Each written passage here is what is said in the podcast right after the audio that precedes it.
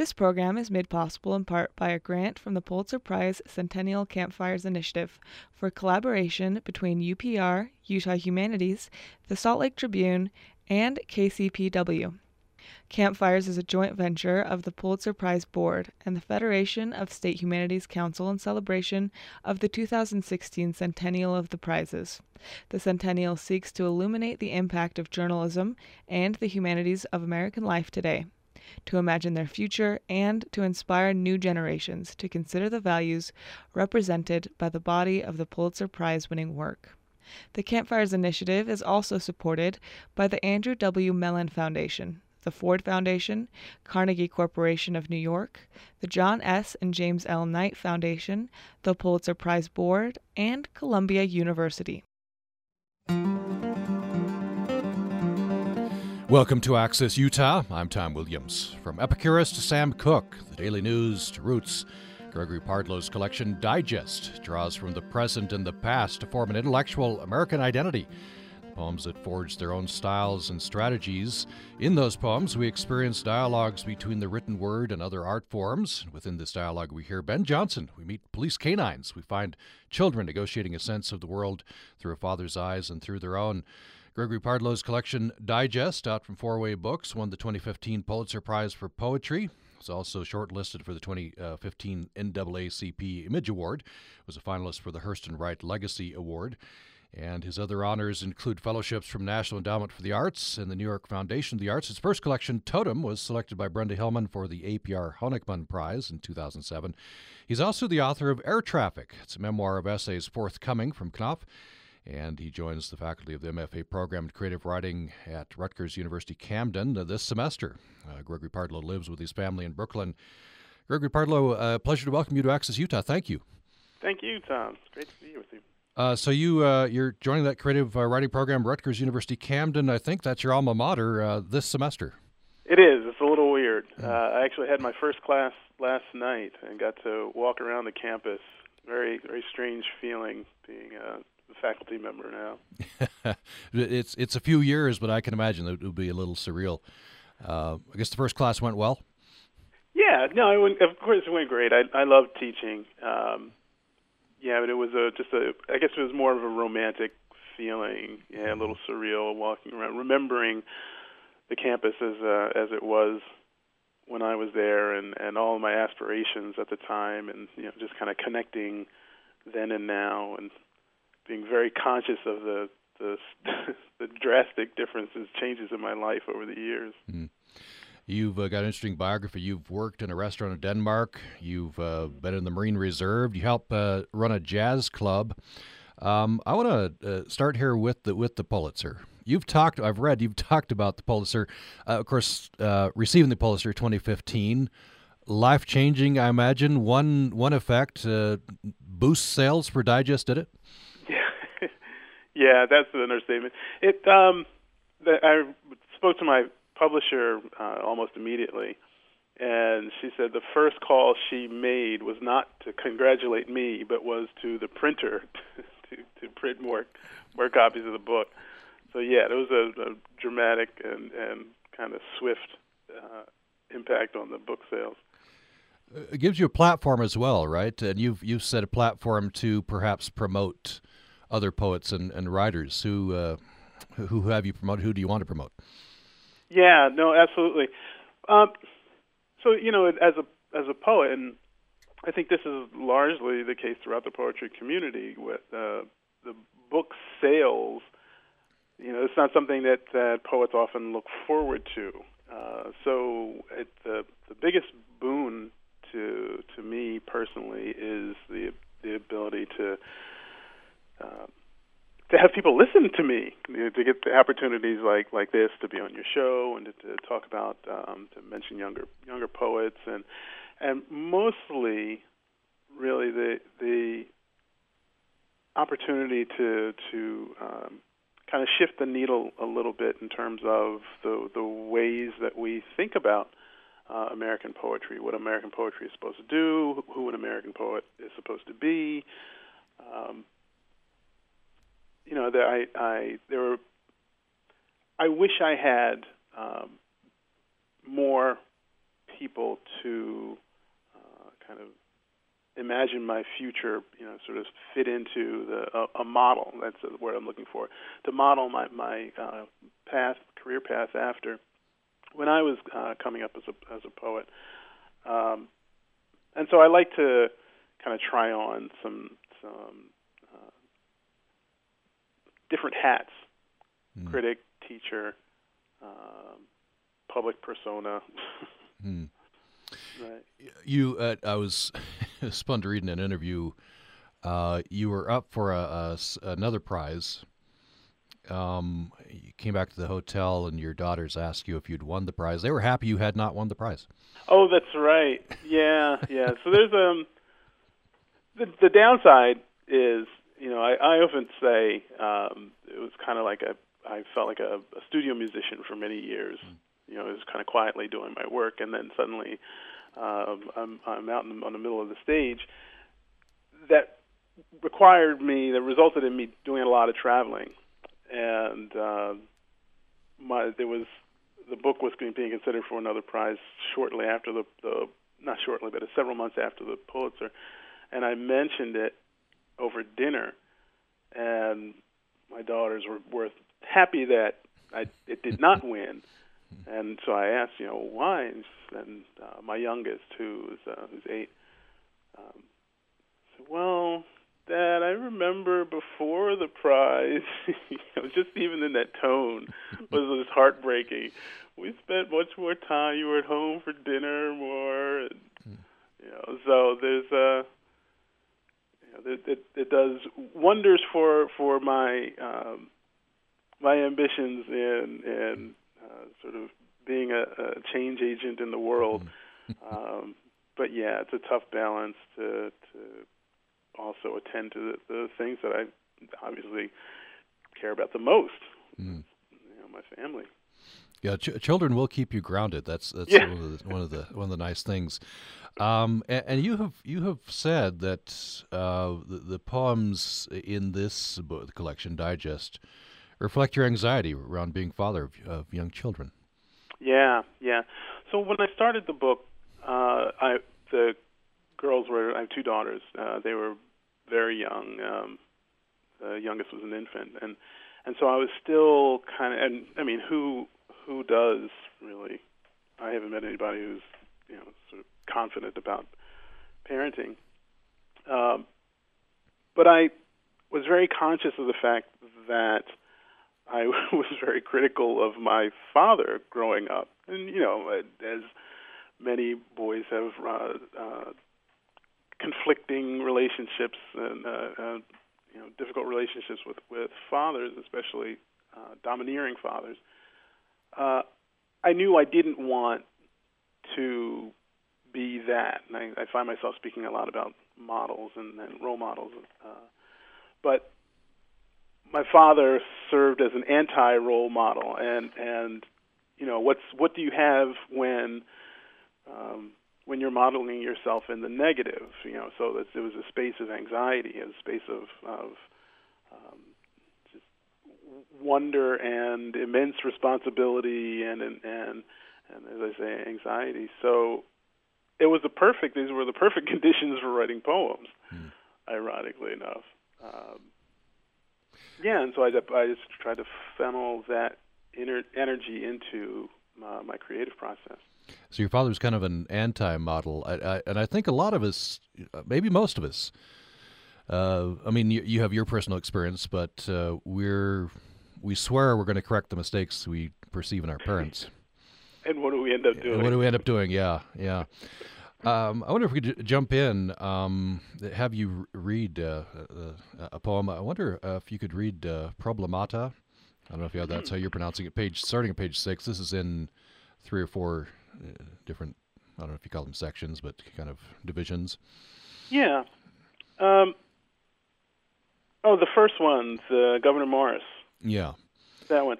Yeah. So this this is a series of of poems. Um, that are kind of the through line, what I'm loosely thinking about is the, the Abraham and Isaac story. And uh, and precisely the ways that um, the domestic life is uh, sort of uh, important in terms of how we think about our political lives, uh, our lives outside the home, and uh, and who has one of the, my questions re- regarding my regarding parenting that is is how far does my uh, or how far do I want that is to extend my authority? You know so do I follow my kids around uh, will I continue to follow follow my kids around you know through their daily lives and and it got me thinking about uh, the ways uh, the ways we father uh, in politics for good and ill. Hmm, yeah, that's an interesting connection. I would have you to read, you know, all, uh, each of those four poems that that uh, comprise Problemata. Okay. Problemata. In the preamble, Gouverneur Morris refers poetically to the domestic tranquility shattered by rebelling veterans who, unable to pay mounting war taxes, confronted the state for having seized their homes. They argued their point with bayonets fixed to their flintlock rifles. Point being that blood should have been enough, as it was in their barter economy, to square their debt in the Revolution. Morris could not abide an economy that imagined exchange in such discrete terms. For him, every shilling appraised on an altar of speculative devotions, every home subject to the metaphoric notion of home, the value of tranquility proportionate to the power one has to gerrymander the metaphor. Consider the dear evangelists who canvass our homes Saturday mornings, who share their pamphlets and good words, their domestic concerns swelling with their longing for the fellowship of us. Spinoza gives us this reason not to opt off of their call lists. The good which a man desires for himself and loves, he will love more constantly if he sees that others love it also. He will therefore endeavor that others should love it also. Be tolerant of their attention, their pursuit of agape, a planet sized chip they bear on their shoulders from house to house, door to door, welcome or not, blessing whatever they find inside. I finally friended my brother. It may be we will never speak again. Why speak when we have this crystal ball through which to judge one another's lives? I imagine this is what the afterlife will be like. I'm ghost, we say, instead of goodbye. It is nearly July in Brooklyn, and already the fireworks from Chinatown warehouses are bursting in stellar fluorescence like tinsel tied dreadlocks above the Bushwick tenements and the brownstone blocks of Bed-Stuy now littered with the skittering decollage of wrappers, exploded across blacktops and handball courts, playgrounds and sidewalks knuckled by tree roots. My neighbor's teenaged boys argue who possesses the greatest patriotism. Just as pit bulls chained to their fists imply their roughly domesticated manhood, they seek to demonstrate their patriotism with bottle rockets, spinners, petards, these household paraphernalia of war. The competition is vigorous, draws spectators and blood. When the smoke clears, no charges are filed. We neighbors waver distractedly a moment before tracing our paths back into our quiet homes. It's Gregory Pardlo. That's from his collection Digest, and uh, that is Problemata Problemata, um, yeah. consisting of, of, four poems there. That last one, uh, July in Brooklyn, the, the fireworks. Um, and it's it, it's a tradition, of course, and uh, I think all of us can relate to that. The this uh, kind of the sense of, of danger, this the sense of uh, dangerous demonstration that we've incorporated into our into our you know domestic uh, traditions. Mm-hmm. Yeah, yeah, and that it didn't occur to me really, and this is often the case in writing the poems that that that sense of bringing danger into the home, into the domestic life, didn't occur to me until I started writing the poem. You know, so it kind of begins with this this itch of of curiosity, this um, interest in just the the sense of fear, mm-hmm.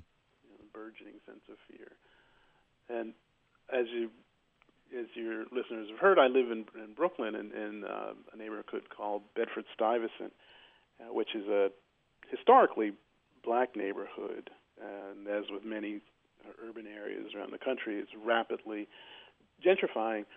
Uh, and so we moved in. My wife and I are part of the gentrifying wave, uh, admittedly, and we moved in at a time when there were many t- changes in the neighborhood were perhaps um, most stark socially. I mean, so we're always aware of it physically and, and geographically. We can look around and see the signs, but you could you could feel it very distinctly in the social interactions around. And so it was this interesting balance, this curious balance of anxiety in the home with being a new father, being new parents, and then this anxiety outside the home with you know, not quite fitting into the social fabric as it had been, uh, and and see, and yet sharing this tradition of uh, you know the Fourth of July and, and these these uh, suddenly strange ways of expressing our patriotism or, or patriotic zeal. became very uh, became very aware of the oddness of that now suddenly. Mm. I want to have you at a, a, a, feel a connection, see a connection to it, uh, and it's it's an extraordinary poem, extraordinary idea. Uh, I'm talking about Black Pampers, ah. um, which um, which is on page 58. I'll have you read that next, but I, I want to go back one poem. Um, I wonder if this this is always dangerous to ask a, a writer, a poet. I finally friended my brother. Is that that mm. is that autobiographical? Yeah, yeah, absolutely. Um, and uh, we laugh about it. I mean, I the poems come out of um, an emotional truth, and, and I think at the time that I wrote the poem, um, I was reflecting on the fact that it had taken very long, a very long time for me to friend my brother on on, on Facebook, and and of course that implies he he didn't uh, friend me either, uh, and very quickly. So I was kind of musing on how strange it was um, when we have these this electronic connection, this electronic know, um, social medium that creates these false connections between so many people. And here, you know, my sibling and I refuse to engage in this. And, and so, what is uh, just what is that about? Mm-hmm. And so, when I finally did, it was all the more sad. It saddened me all the more because um, now we had an excuse for not talking. You know, it wasn't right. Uh, yeah. you know, mm-hmm. there was no, there was no um, sort of ever-present guilt or anxiety or, or uh, you know, there's an, a different kind of feeling of, of, of presence then. Mm. Yeah, the, the, line, it maybe we'll never speak again, you know, that we've friended right. each other. Uh, um, and then why why speak when we have this crystal ball through which to judge one another's lives? Right. That, that right. I think that resonates with a lot of people. A lot of I think a lot of people are are judging out there. yeah, know? yeah, and uh, it's kind of set up for that, right? I mean, I have the, I often have the feeling that um, well, Facebook, for example, we are these are staging areas. These are these are areas for our our most sanitized performances of um, of our per- public personalities, and you know it's we put them we we put these personalities we put these characters on the page to be scrutinized and and uh, you know I think it only makes sense that we want to be praised, we want to be liked, you know, both in the electronic sense and in the uh, sort of human sense. Um, but at, at the same time, we're we're putting our making ourselves vulnerable to um, to criticism, to negative criticism, and you know one of the one of the things that my brother and I uh, don't share is well, he's ten years younger than I am, and it, I always felt like he grew up in a different family, you know, with different parents, and so his um, his taste, let's say, is very different from mine, and there, and you know, so the at the root of it is this uh, sibling rivalry, the, you know, this sort of family aggressions. Uh, but they get expressed in ever more sophisticated ways as the years go on, and we get older, and uh, and so I, I can look at his Facebook feed and and think, oh, look how he's decorating that living room. Oh, that is awful. but I know, I know, you know, way in the back of my head, it's, you know, it's because you know, mom brought him home from the mm. from the hospital that fateful day, and and stole my attention. yeah, that, that you'll never never forgive, right? That's, well, exactly. That's, uh, that's that's how it is. Indelible. Um, uh, I'm uh, thinking about how, uh, the ways in which I mean, you talked about this just briefly there. Uh, the ways in which social media, our internet connected world, it does connect us, but also distances us right. as well. And I want to compare and contrast that with what you view as the purpose of of, of poetry. The, it's poetry. Do you view yeah. poetry as connecting us, making us more? Is it an intimate act? Is that opposed to you know the social media? Yeah, yeah, no, absolutely. Um, you know, so social media deals in in surface um, um, surfaces, period, and, and even so, I, I've kind of moved away from um, Facebook and, and uh, for various reasons, but I, I I've been gravitating toward Twitter only because there's something a, a little more intimate about composing um, composing a statement to be shared, right, as opposed to um, presenting myself to be looked at. And at the, the poem, Manal writing, uh, but I think poem poetry most uh, primally is a state of utter vulnerability, utter um, sort of emotional and psychic vulnerability.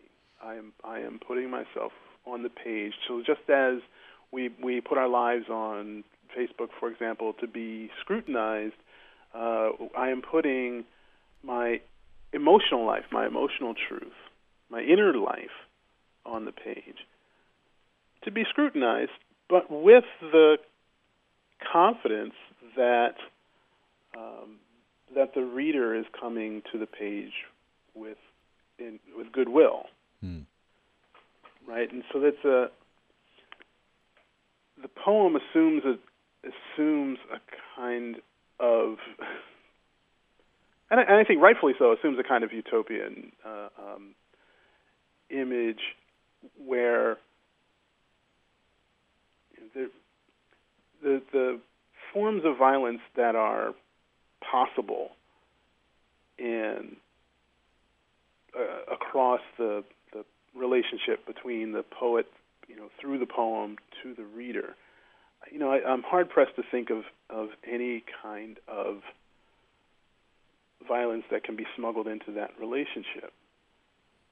Right? It is, mm-hmm. it is an intimate relationship, and it is an inherently peaceful relationship because the poem, the reader can't even access the poem without making herself equally vulnerable. Right, and so yeah. when this, these two, yeah, that's a good point. When these two figures meet over the poem, you know, it, I can't come. I can't even say I don't like this poem until and, and after I have made myself. I've owed myself to the poem. Mm-hmm. Right, and so um, there's a yeah, there's an, an inherently intimate. Uh, the, the poem demands a, a, an intimacy that I, I don't think we have many opportunities to explore elsewhere in our public lives. I wonder um, if you worry as a writer about uh, and, and, putting poems out on a on a medium like Twitter, if you worry about impermanence, uh, I'm thinking about uh, the the historian H. W. Brands. Uh, who is currently engaged in um, in tweeting a haiku history of, of, of America, um, which is you know which is wonderful, but I kind of wonder. I've, I've, interviewed him. I didn't ask him that particular question, whether he wonders, uh, you know, about that, the impermanence of that. It's, it's tweeted. Some people will catch it in the stream, or maybe they're following you, and uh, and then it seems like it's gone. Yeah. Well, I don't. Um, I think there is a burgeoning genre. I'll call it for for the time being uh, of people writing in in however many characters, the 140 or whatever it is characters that that Twitter allows. Uh, and I think the more people do it, the more um, uh, established, the more legitimate it, it becomes. I'm not, te- you know, technology has always been uh, an influence on writing. Uh, you know, the the radio had you know dramatic uh, impact on literature, television certainly, and so there's there's always going to be some new technological um, counterpart to the the printed page. But I'm a I'm a I'm a page guy. You know, I I'm I'm a, a pen and paper. I I I love the the fundamental materials and you know I, I understand your reading digest my book on uh, in its electronic copy. Mm-hmm. Yeah. Right. So the it's it's out there. It's going to the book is going the work is going to be translated into the the ether uh, in one way or another. So I don't get really wrapped up in, in or, or anxious about the um, the role of technology mm. after the fact. Yeah. We're talking with uh, Gregory Pardlo. He is author most recently of the collection Digest. We're hearing poems, and, uh, and we're talking with uh, Gregory Pardlo uh, on the program. And uh, Digest is the 2015 winner of the Pulitzer Prize for uh, Poetry. Let's take a break. When we come back, I'll have you uh, read uh, Black Pampers and uh, some other poems. Continue this conversation. You're welcome to join it at 1 800 826 1495. 1 800 826 1495 or upraccess at gmail.com. upraccess at gmail.com. I'll also ask you, uh, Gregory Pardlo, about your time in uh, Copenhagen, and and you've translated a a, oh, yeah. a, a, book from, from mm-hmm. Danish in, into English. Uh, very interesting uh, I'll ask you to compare, compare and contrast the, the, the, art of translation to, to writing your own uh, poetry. More follows this break. Remarkable Women is made possible with support from the Center for Women and Gender at Utah State University. Tremendous amounts of talent are lost to our society just because that talent wears a skirt. Shirley Chisholm. Chisholm was the first African American woman elected to Congress and the first majority party black candidate for U.S. president. She advocated for minorities, women, and children. She changed public perception of the capabilities of women and African Americans.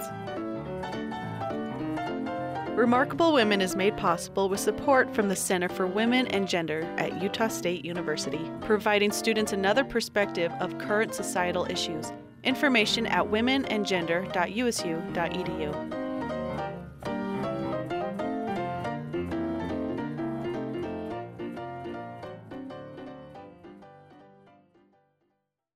Programming on Utah Public Radio is made possible in part by our members and the Nora Eccles Harrison Museum of Fine Art, presenting Lighting the Fire Ceramics Education in the American West. Opening reception Thursday, September 8th, 7 to 9 p.m., with guest curator Matthew Lim. Details at artmuseum.usu.edu. This program is made possible by a grant from the Pulitzer Prize Centennial Campfires Initiative for collaboration between UPR, Utah Humanities, the Salt Lake Tribune, and KCPW. Thanks for joining us for Access Utah. I'm Tom Williams, and I'm talking with poet Gregory Pardlo. His uh, latest volume, called Digest, uh, won the 2015 Pulitzer Prize for uh, poetry. Um, he has a memoir uh, that's uh, coming out uh, shortly called Air Traffic. coming out from Knopf. he has joined the faculty of the MFA program in creative writing at his alma mater, Rutgers University Camden. He's also taught, I believe, at Columbia and lives with his family in Brooklyn. You're welcome to join the conversation here by email to upraccess at gmail.com and by a toll free uh, phone 1 800 826 1495. Uh, so, Gregory Pardlo, uh, you, you, mentioned you live in uh, Bedford Stuyvesant, called, That's correct. I guess, commonly known as Bed-Stuy. Um, kind of upwardly mobile. There's a there's that vibe, I guess, or aspiration. Yeah, yeah. So um, I I often say we we bought our house in 2005, uh, right at the well, very as the the market was reaching its peak before the the crash. Uh, so it was a, a point, a moment when banks were, you know, giving away mortgages along with the the lollipops, and uh, there was absolutely no earthly reason why we should have gotten a mortgage at the time, but you know we did, and we were we were uh, managed to be some of the few people who uh, held on through the um, through the market crash. And so I've seen this neighborhood um, change dramatically, um, and it's it's interesting because it. I have this in my family. There's this narrative of home ownership. You know, each generation has to, has bought a house, and and um, you know, we go back to grandma and grandpa's house for holidays. You you go back to you know, you drive by great grandpa's house where you know all the stories uh, to hear all the stories, and so it was kind of imperative for uh, my wife and I to to buy a house, and you know, just as luck would have it, where we've weathered a couple of storms and, and managed to find ourselves in a, a very fortunate uh, circumstance. So, could I have you uh, read uh, Black Pampers? Uh, this is page 58. Um, setting this up, this is uh, it's a wonderful idea. Um, it, it's written in the form of a of a book description. Mm-hmm. And I, I have to tell you, and you're probably not the first one. I, I went looking for this book. Yeah. yes right. Uh, because I, I just seems uh, the the title of the book is Black Pampers: Raising Consciousness in the Post-Nationalistic Home. Uh, I did a couple of Google searches and uh, you know couldn't find the. I was disappointed. Couldn't find the book. Right. Yeah. No. It was a. I, I felt horrible as I was playing a cruel joke on on people. I. Uh, so I I met uh, a guy who told me he wrote uh, descriptions, uh, catalog descriptions for rare books, and I I thought, wow, that's got to be it, because I'm interested in this idea of forms and of received forms. I mean, so the the sonnet is uh, more than uh, a form; it is a set of conventions, and we re- recognize those conventions, and you know we play by those rules. And and so, what are the? It just occurs to me that that a, a catalog description has some very rigid conventions, and I, I was interested in, in sort of exploring that. But then it occurred to me that I needed a book to fit those conventions, and you know, rather than it was no fun to to go out and find a book that would fit those conventions. It would be more fun to come up to and uh, invent a book that would do that. And so, and I I, I tell uh, audiences this at, at my readings, I started thinking about well, what kind of content would be need would be necessary for this poem. It would have to be something a little outdated, um, almost obsolete, but you want to keep it around a little more. You have some emotional connection to it. It has some uh, emotional value, uh, but it's not terribly useful. And, and it occurred to me that I was describing my parents in a way. and I so uh, my my father has since passed, but I I used to tell I when I told him that joke, he absolutely loved it. So uh, so I had permission to to share it. Um, yeah, and my parents were, were always have always been really great sports about um, my ribbing, and and it's it's sort of you know I, so I I grew up in the shadow of the civil rights movement, and my my parents were these upwardly mobile blacks who moved out of the city to the suburbs, and I, I, it's funny I sound like I'm you know telling my own story here in, in a way is just in reverse because I'm my wife and I moved back to the city. But anyway, uh, so they you know had the house in the suburbs with the fence and the in-ground pool and uh, and I would I would always tease my mother particularly because um, and for many good reasons she would warn me about the the dangers of racism. You know that they had created this very safe home for me in this very safe environment in this kind of uh, cloistered uh, and protected environment, and so there's a, um, a kind of ambivalence that you know I will I will have been declawed to some extent, to such an extent that that when I, I leave the home and go out into the world, I will have no way of defending myself against the the the realities that are that are out there, and so I res- I have a lot of respect for obviously for um, you know the work my my parents' generation did, and in a in a way, in a, in a lot of ways, the protection of the home that they provided for me, I don't know, perhaps it made me not just naive enough to not see the, the kinds of microaggressions and uh, or or to ignore or blow off uh, the the the kinds of daily um, expressions of, of racism that um, that they, my parents, were all too not too um, were were altogether sensitive to. So, hmm. all that to say that I have been thinking about the um, relationship between humor and uh, and the, the the pain of this very American story, right? And, and so this poem comes out of that. 837, Wilson, Shirley Ann Mfume, Black Pampers, Raising Consciousness in the Post-Nationalist Home. Black Talk Press, Lawnside, New Jersey, 1976. 442 pages. Illustrator unknown, 10.5 by 11 and 7 8 inches. Want tips for nursery decor? Masks and hieroglyphics. Akuaba dolls. Send Raggedy Ann to the trash heap. This tome is a how to for upwardly mobile black parents beset with the guilt of assimilation.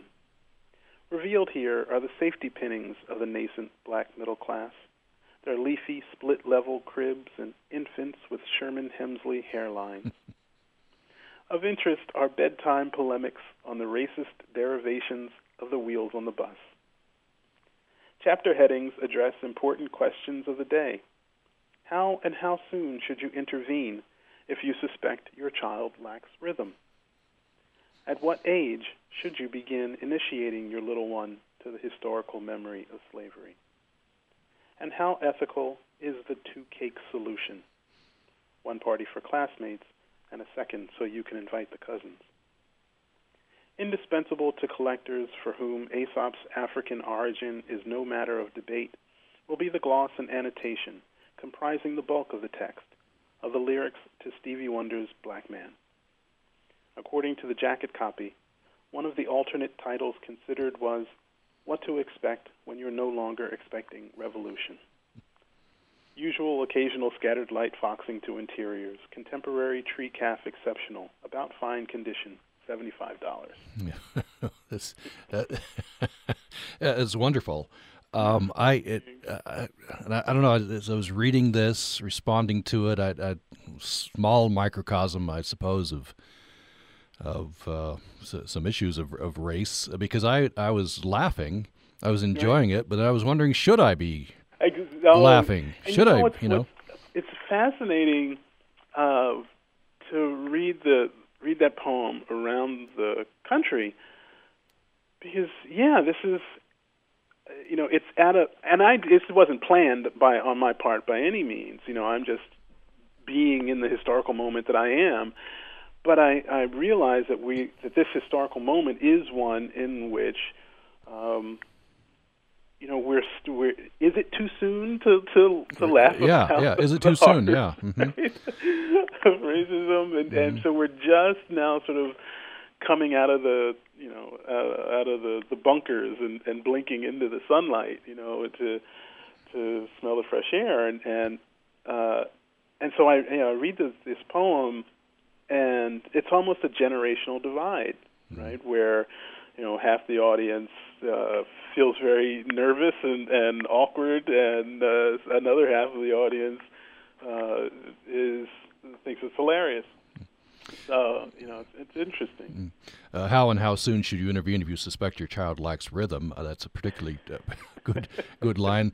Um, and uh, you know, I'd rip from the headlines. Donald Trump visits a black church in Detroit, and the, the, the late night comics. What they're laughing about is his his you know really bad rhythmic swaying. You know. that- and, and maybe that's and they also you know talk about other aspects of it, but but in a way it's kind of avoiding the elephant in the room. You- You're you're using one one aspect of the, of the experience. Yeah. Um, yeah. So how do we talk about the elephant in the room, right? When when, when um, you know it's a, it's a, it's an electrified elephant in the room. You know, so as soon as you you point it out, everyone gets uh, gets shocked and. And so uh, I wanted a way to yeah, okay, this thing is here, and and we all deal with it, and you know the conversation is not going to progress any unless you know we can you know, sort of um, recognize it as a shared experience, Mm. right? And one of the Yeah. uh, one of the best ways of of bringing people together, of diffusing tense situation, is is humor. Uh, I wonder. Um, there's a certain pressure, isn't there? I, I, I'll just ask you. Um, if you're black and a writer, is there pressure to be a black writer? Put the two To words represent, to to, right, to yeah. represent. Yeah. hmm Yeah, there. Of course, there is. I mean, it is the same as there's a pressure to represent any uh, sort of um, marginalized identity group, uh, and rightfully so, because people want to see themselves represented. Here, here, so and so has an opportunity to, um, you know, to speak on behalf uh, on our behalf, and you know there may be feelings of betrayal if that so and so does not speak on behalf of the the, the um, marginalized group X. So I, I recognize the social needs in that relationship, but at the same time, and I, and I respect those those social needs, uh, but at the same time, uh, I'm an artist, and the whole point of um, not the whole point. I'm, so I'm showing my cards here. My sense of myself as an artist, uh, what I, what I, my ambitions as an artist, is to um, transcend, to escape the the orbit of uh, of the the broadly representational, the uh, which ends up being uh, kind of the word I'm trying to avoid using is derivative, Mm, right? mhm. And it's it's you, Right. if you're if you're appeasing a broad identity group, if you're you're representing a broad identity group, and you see that work as doing, and you see your your the poem, let's say, as as doing this work of representation, well, then I'm serving a I'm serving a different need than uh, than the needs of my uh, imagination, and and I I I recognize there's a fine balance in there that that every one of us as poets and writers and artists and musicians we have to find our own make our own peace with that relationship right? Because um, you know we're not writing in a vacuum. So yeah, it's it's that connection that you're you're striving for. exactly. Uh, that, yeah. that that intimate, uh, safe Mhm. connection that you were talking about. Uh, let's take another break. When we come back, I'll have you I'll just alert you, Gregory Pardlo, uh, have you read uh, Problema three, or is it Problema Tres? I'm not sure. Um, Three, uh, uh, Problema three uh, on page uh, thirteen gets us back to some anxieties of being a father, but also some, you know, societal. Uh, Oh, yeah. Mhm, anxieties that, that we have. Uh, we are talking with poet Gregory Pardlo, and his uh, latest uh, collection is called Digest. It won the 2015 Pulitzer Prize for Poetry. More with Gregory Pardlo following this break. Programming on Utah Public Radio is made possible in part by our members and the Cache Valley Gardeners Market Farm to Table Banquet. Saturday, September 10th at 6 p.m. at the Riverwoods Conference Center, featuring locally grown foods from Cache Valley Gardeners Market vendors, prepared by Chef Robert Sanderson. Ticket information at gardenersmarket.org. This program is made possible by a grant from the Pulitzer Prize Centennial Campfires Initiative for a collaboration between UPR, Utah Humanities, the Salt Lake Tribune, and KCPW. Thanks for listening to Access Utah. I'm Tom Williams. I'm pleased to have as my guest uh, with me uh, today Gregory Pardlo.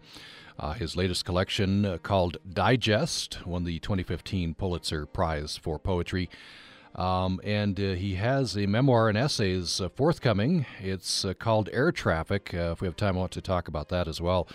Um, and you're welcome to join this conversation at upraccess at gmail.com. Gregory Pardlo, Problema 3. I wonder if you could, any setup that you want to do, and then read this. Absolutely. So this is actually still part of the the series that we started uh, talking about earlier in the, in the show, uh, where the through line I'm, I'm I'm thinking about the Abraham and Isaac story, and um, over the course of writing this this particular series of poems, I came across uh, Kierkegaard's Fear and Trembling, in which Kierkegaard is sort of meditating on the Abraham and Isaac story. Uh, and he titles his sections Problemas. And so I'm uh, sort of in, in, in homage to Kierkegaard, I, I titled the the full poems the uh, Problema 3. So there's Problemata for the smaller pieces, and then Problemas for, for each of the full poems. So you'll you'll hear. I hope the, the reader or your listeners will recognize the the scaffolding of the Abraham and Isaac story in this poem. Problema 3. The Fulton Street food town is playing Motown, and I'm surprised at how quickly my daughter picks up the tune. And, to, and soon, the two of us, plowing rows of goods steeped in fructose under light thick as corn oil, are singing Baby, I Need Your Lovin', unconscious of the lyrics' foreboding. My happy child riding high in the shopping cart, as if she's cruising the polished aisles on a tractor laden with imperishable foodstuffs. Her cornball father enthusiastically prompting with spins and flourishes and the double barrel fingers of the gunslinger's pose. But we hear it as we round the rice and Goya aisle, that other music, the familiar exchange of anger, the war drums of parent and child. The boy wants what? To be carried? To eat the snacks right from his mother's basket? What does it matter? He's making a scene. With no self interest beyond the pleasure of replacing wonder with wonder, my daughter asks me to name the boy's offense. I offer to buy her ice cream. How can I admit recognizing the portrait of fear the mother's face performs, the inherited terror of nonconformity, frosted with the fear of being thought disrespected by or lacking the will to discipline one's child? How can I account for both the cultural and the intercultural?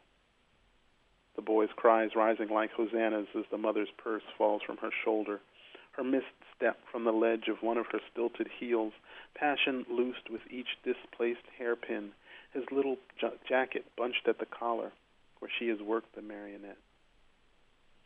Later, when I'm placing groceries on the conveyor belt and it is clear I have forgotten the ice cream, my daughter tries her hand at this new algorithm of love, each word punctuated by her little fist. Boy, she commands, didn't I tell you? That's Problema 3, uh, Gregory Pardlo from his uh, collection Digest. Uh, so, so the daughter has learned this new algorithm of love, um, yeah. and it's uh, that's uh, you know, like any parent has had that experience on both sides of that. On both sides, yeah. right? Yeah. Um, you know, and the, so I thinking about that, or the in the as that poem came about. Um, we'd had this this experience of walking through the the supermarket and seeing this happen, and and you know, I think earlier drafts of that poem, I was uh, inclined to chastise the mother. You know, you're how could you, you know, be so rough with your child? And of course, he said we've all seen it, and and the more I thought about it, I, I realized you know that's kind of naive to to think as a as a parent uh, I could be above losing my temper in in public. You know, she was my my first daughter. She was still very young at the time, obviously, and and fortunately, I I hadn't been tested in in in the ways the the boy was testing his mother, and so I could very safely kind of um, criticize. But then, you know, being honest in the back of my head, you know, I have no idea what's going on in this woman's world. I have no idea the, the kinds of daily frustrations and and you know the, the she came out of some situation too. And as I'm thinking this through, I'm you know my my daughter is and I'm, I'm writing in my office and my daughter is in her bedroom next door and then it, it occurs to me that you know I'm not the only one thinking this through she's thinking this through mm-hmm. you know and what is it what is it what does she pick up what does she learn you know she learns that this is an an appropriate or acceptable way of uh, of interacting, mm-hmm.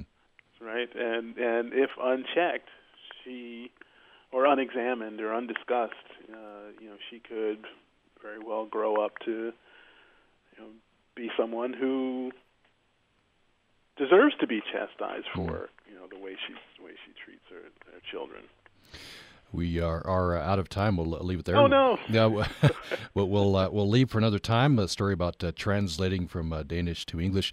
I just want to mention. Um, uh, no time for discussion on this, but your memoir, Air Traffic, that's coming out. I understand your your father was an air traffic controller. He was fired by President Reagan along with the other air traffic controllers. That that changed the, right. the arc of your family's life. So we have to not only my family, but the arc of la- organized labor. I think. Yeah. So we'll look forward to that uh, that memoir and essays uh, forthcoming from uh, Knopf. The current collection is Digest. It's out from Four Way Books. It's the 2015 uh, Pulitzer Prize winner for uh, poetry. Gregory Pardlo, thank you so much. Thank you, Tom, very much. And thanks for listening to Access Utah. Utah Public Radio is a statewide service of Utah State University and the College of Humanities and Social Sciences.